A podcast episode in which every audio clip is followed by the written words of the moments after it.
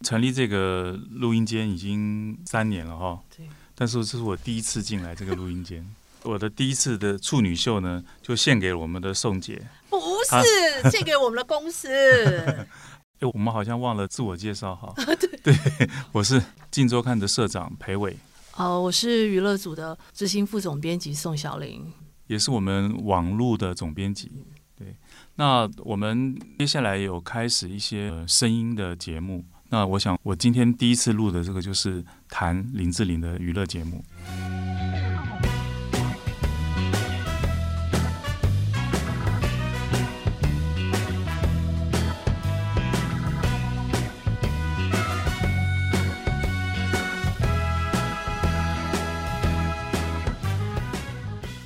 那今天我们第一集呢，我们就决定从刚好最近娱乐组在做林志玲的封面嘛，哦，就是讲她想要做人，然后我们有拍到她的封面嘛，就是她的司机跟台大的护理长在谈药单的这些事情嘛，哈、哦。那我想我们。今天就从林志玲这个开始，我们的娱乐的一些谈话性的故事的操作。那我为什么想说从林志玲开始呢？哈，因为我们其实也很清楚知道，林志玲她真的是一个非常非常努力的明星哈。她从她的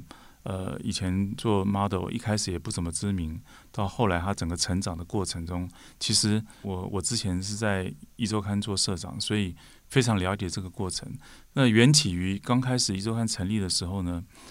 我们的 B 本非常强，我们记得我们偷拍的第一集就是小 S、黄子佼跟阿宝。那个时候呢，我们B 本的封面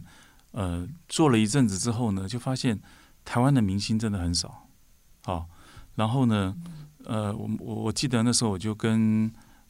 B 本的几个负责人在讨论这件事情，就说我们可能要扩大一下。我们 B 本封面的来源，好，那这个 B 本的封面来源呢，除了明星、好歌星、影星啊、电视明星以外呢，我们希望能够扩到2个领域。第一个领域是名媛，好，因为呢，香港有名媛文化，台湾一直没有建立名媛文化，而这是一个重要的封面题材。另外呢，我们就谈到说，是不是要从model 这个行业，好，就也试图的让一些有名的 model 来做我们的封面。那我们尝试的第一个 model 就是林志玲。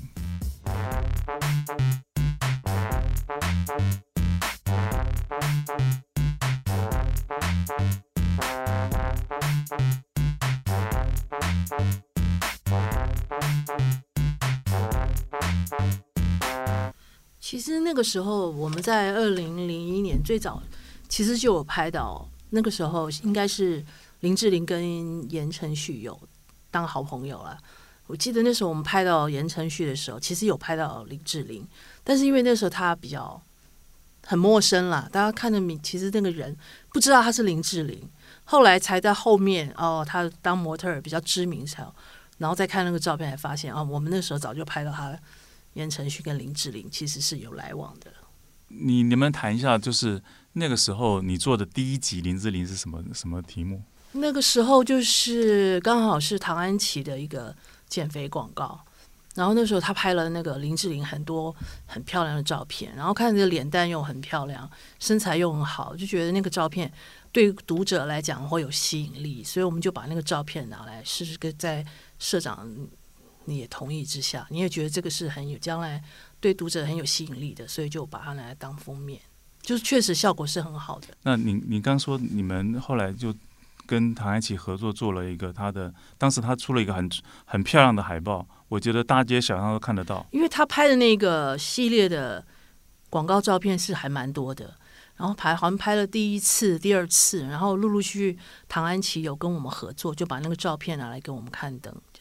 然后后来觉得读者很喜欢，然后社长就觉得说这个拿来做海报应该大家会珍藏，所以就后来就把这个照片就除了做封面也做了海报。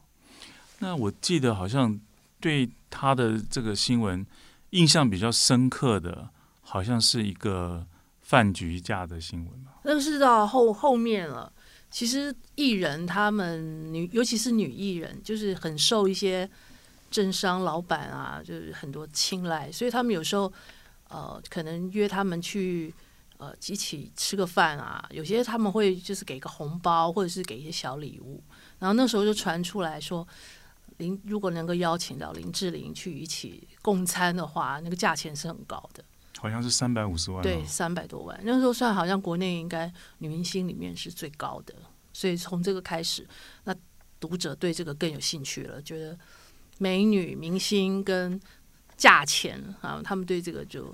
非常的好奇，所以就会对这个新闻很有兴趣。因为那个时候好像外面的传言不断的就是他跟林百里嘛，啊，对，说他是跟林百里走得非常近，然后一起去，他又是学美术的，学艺术史的哈，啊，所以他好像当时是传说，哎，他跟林百里常常相约去看一些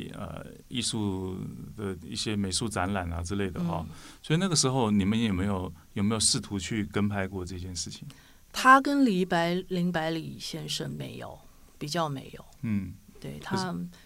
只是这个是后面啦，后面讲说有一次就是金马奖的时候，郭台铭有一次就是在后台有见到他，然后就跟林志玲好像就是握手致意一下，说哎呀林小姐我认识你啊，我跟 Barry 很熟。然后这件事情 Barry 就是林百里嘛，就是好像就是因为郭台铭这句话戳破两个人确实的确曾经很友好。嗯，很友好也不代表什么了啊。对啊，对。那因为你也知道，林百里是非常喜欢收藏画，然后会去逛这些画展。那林志玲是学这个的哈，所以他们会走得近也很正常。但是呢，我现在就谈到说，有关于林志玲哈，我们一开始跟拿唐安琪的这个漂亮的海报去做她的时候，反而不如。后来你们去做他的那个饭局架的封面轰动，所以有时候明星的认知跟大众的认知不太一样。比如说以林志玲来讲，他可能都认为说，如果大家把它包装的美美的，然后很正面的新闻对他是最加分的。可是问题是我们在做新闻操作，反而认为说，像没有很大的伤害，但有一点负面的东西对他来讲反而是更容易爆红的。其实艺人尤其是当然更小的明星当然是更需要新闻了，但是不管是有没有名的艺人，其实都是需要话题，要新闻的操作来让他们的知名度，就让大家更了解他，就是感觉这个热度是持续存在的。因为林志玲其实她除了当模特以外，后来当然转型当演员啊，或者是唱唱歌，拍了很多戏，但是她的作品其实是不太多的，大家认知也是她很美的，她可能去穿了很多漂亮的衣服，可能去走了什么秀，但是作品是很少的，所以那可能就是要有这些热度，新闻的一些热度来把它衬托起来。那像这种饭局架就是一个新闻的话题，然后大家对他会有兴趣，或者是更想知道林志玲更多的事情。我觉得这是当艺人一些新闻跟话题对他的重要，就是很多尤其像大陆讲的所以叫热度嘛，那所以很多人喜欢蹭热度，就是这样子。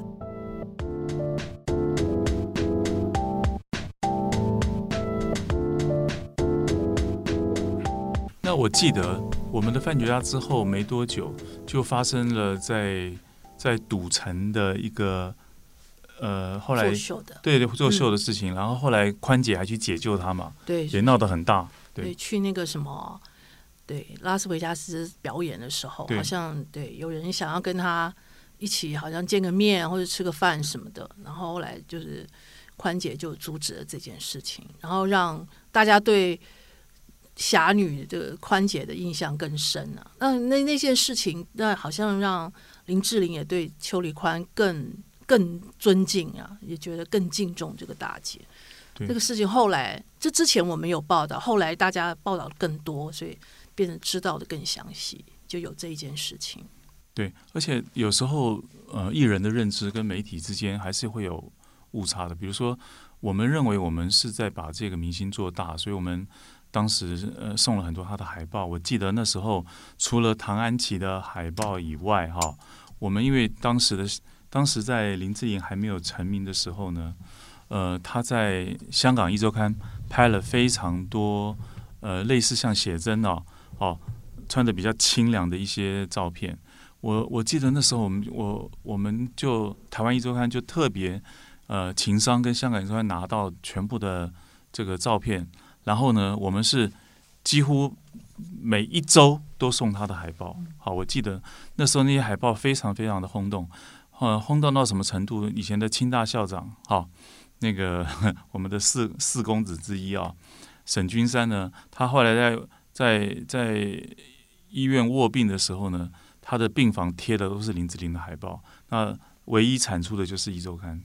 但是呢，我们其实那时候送他的海报，当然有助于我们的销量，但是最重要的一件事情就是把这个艺人的知名度往上推了很多。可是，林志玲其实不一定领情的。他其实，尤其是他后来比较成名了以后，在香港、在大陆的知名度都慢慢提高。那他可能觉得，因为这些照片以前在香港一周刊拍的那些照片，都是他当模特的时候拍的照片，然后模特的时候穿的衣服跟可能后来当衣服对服装的认知就不太一样。以前可能穿的比较清凉一点，因为主要是表现的是服装，但是后来因为是当明星，就是他个人，他可能选择衣服的话有他自己的想法，所以那个时候的服装可能是他觉得可能会比较性感，比较暴露一点。那他就觉得说，这个时候他成名之后了，再拿这些照片出来登，他会觉得有点不是很高兴了。因为那时候后来我们也有把一些他之前好像去哪里拍泳装的照片，也有再拿出来登过一次。然后那时候也是非常的清凉，穿的就是泳装，也布料很少。对，其实看起来是很漂亮啦，但是可能他可能会觉得不太高兴吧。对，所以后来我记得我们跟他的第一个官司很快就产生了，就是跟言承旭的浴袍照，手机里面的照片。对，手机里面的照片，那个好像是送修流出啊。对。然后两个小孩子把那个手机的照片拿来给我们。对，然后我们登了以后，他就立刻告我们了。对。然后我记得这件事情，我还跟他的律师在那个律师事务所有见过面，那也跟他打了一声招呼。后来这个事情当然后来就和解了，没事了哈。但是我的意思就是说，我当时心里还会觉得说，哎，奇怪，我们其实是对你很好的，就是我们的认知是对他很好的。对，因为那个照片没有很暴露，也没有很亲密，只是同框啦，穿一个浴袍，就是大概就这样，只是讲一个他们可能在一起的故事。对，当然了，这个涉及到妨碍秘密的照片取得的问题了，这是另外一件事。但是我的意思就是说，当我们在做这个新闻的时候，其实只是想要让大家了解说，哎，他其实是跟言承旭在一起的。对，所以这个感情也牵扯了十几年吧，对，才有后来的事情。对，那我们既然谈到言承旭，他的言承旭，你所了解的分分合合到现在为止，你可不可以讲这段故事？因为我记得你曾经跟我讲说，他后来传出来跟马桶小开嘛，对不对？对。可是他在拍广告，在大连落坠马的时候，我们好像有拍到言承旭的背影嘛，对不对？对，在大连的时候，他去医院看他。但我觉得他们那个时候其实已经是渐行渐远了，只是两个人之前就是在凯沃当模特的时候，就是建立了那种革命感情，所以他们好像感觉好像还是彼此有点牵挂。所以林志玲坠马的时候呢，言承旭特别去看他。其实那个时候言承旭他们两个应该已经分开了，并没有在一起了，但是这感情应该是还会在的，所以赶快他去那个大连去看他。我们在医院有拍到他的背影啊。其实也是段颇伤感的爱情故事啊，最后有没有结果？听说是他家庭反对嘛，对，好像他妈妈好像不喜欢言承旭，对，就是他妈妈，对，当然也希望自己的女儿可以嫁得好一点，但我觉得他可能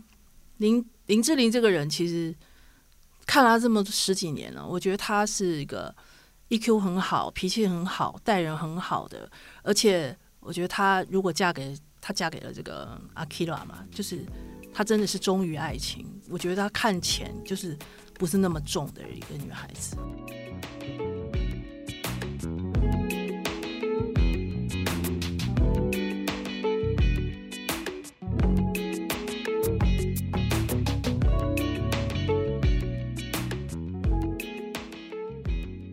结果他坠马的事件就，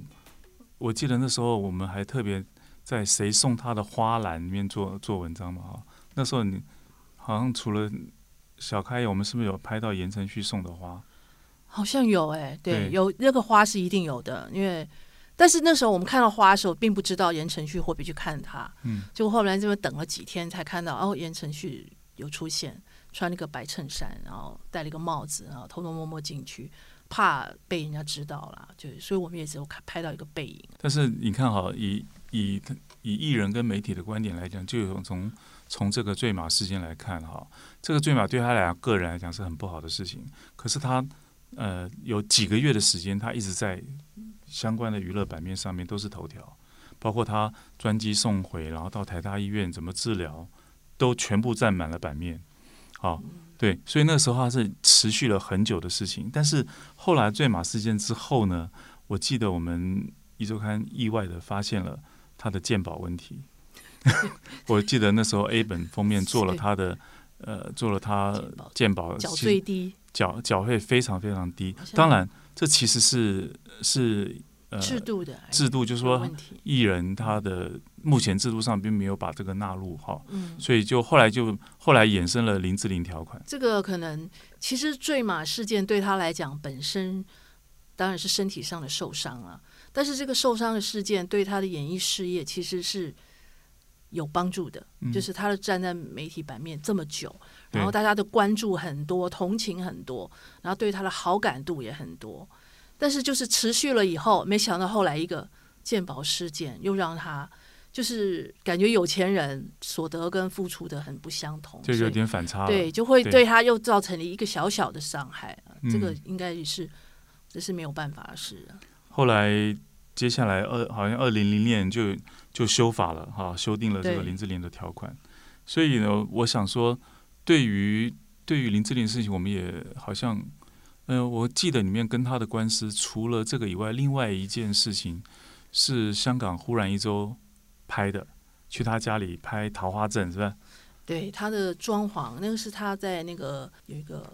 百达富丽的房子新买的，然后在装潢。那香港的记者就跑去里面拍啊，拍了以后就他们就拿到香港去，然后就找专家风水师来看啊，原来这个是桃花镇啊什么的。那时候我们跟香港的杂志就是也是一周刊的那些系统嘛，反正就是一本便利了。然后有一些稿子上的往来，所以他们把它做完了以后，我们就把那个拿出来用。拿出来用，我们就加问了一些他们相关的人嘛。对，再问了一些，其实是同时出的啊。那他们好像是礼拜一出，我们礼拜三出，就同一个礼拜出。但是他们认为是我们做的。对他们我们做，然后还有了一个官司。对，他后来也是没事了啦。对，因为我们跟那个检察官讲说，这个东西不是我们做，这是一本便利香港。记者去拍的，然后那时候法官啊、检察官都非常的弹头，他们说怎么可能？他们拍完当天，你们怎么可能就拿到这个照片？你们是怎么用寄的吗？就他们完全不知道有网路可以传来传去这件事，所以费了很多功夫去解释，哦，他们才明白，所以这件事情才就这样子落幕。不然的话，还在纠缠很多为什么你们可以这么快拿到照片这个问题上在争，还在那边。搅在一起搞不清楚这样。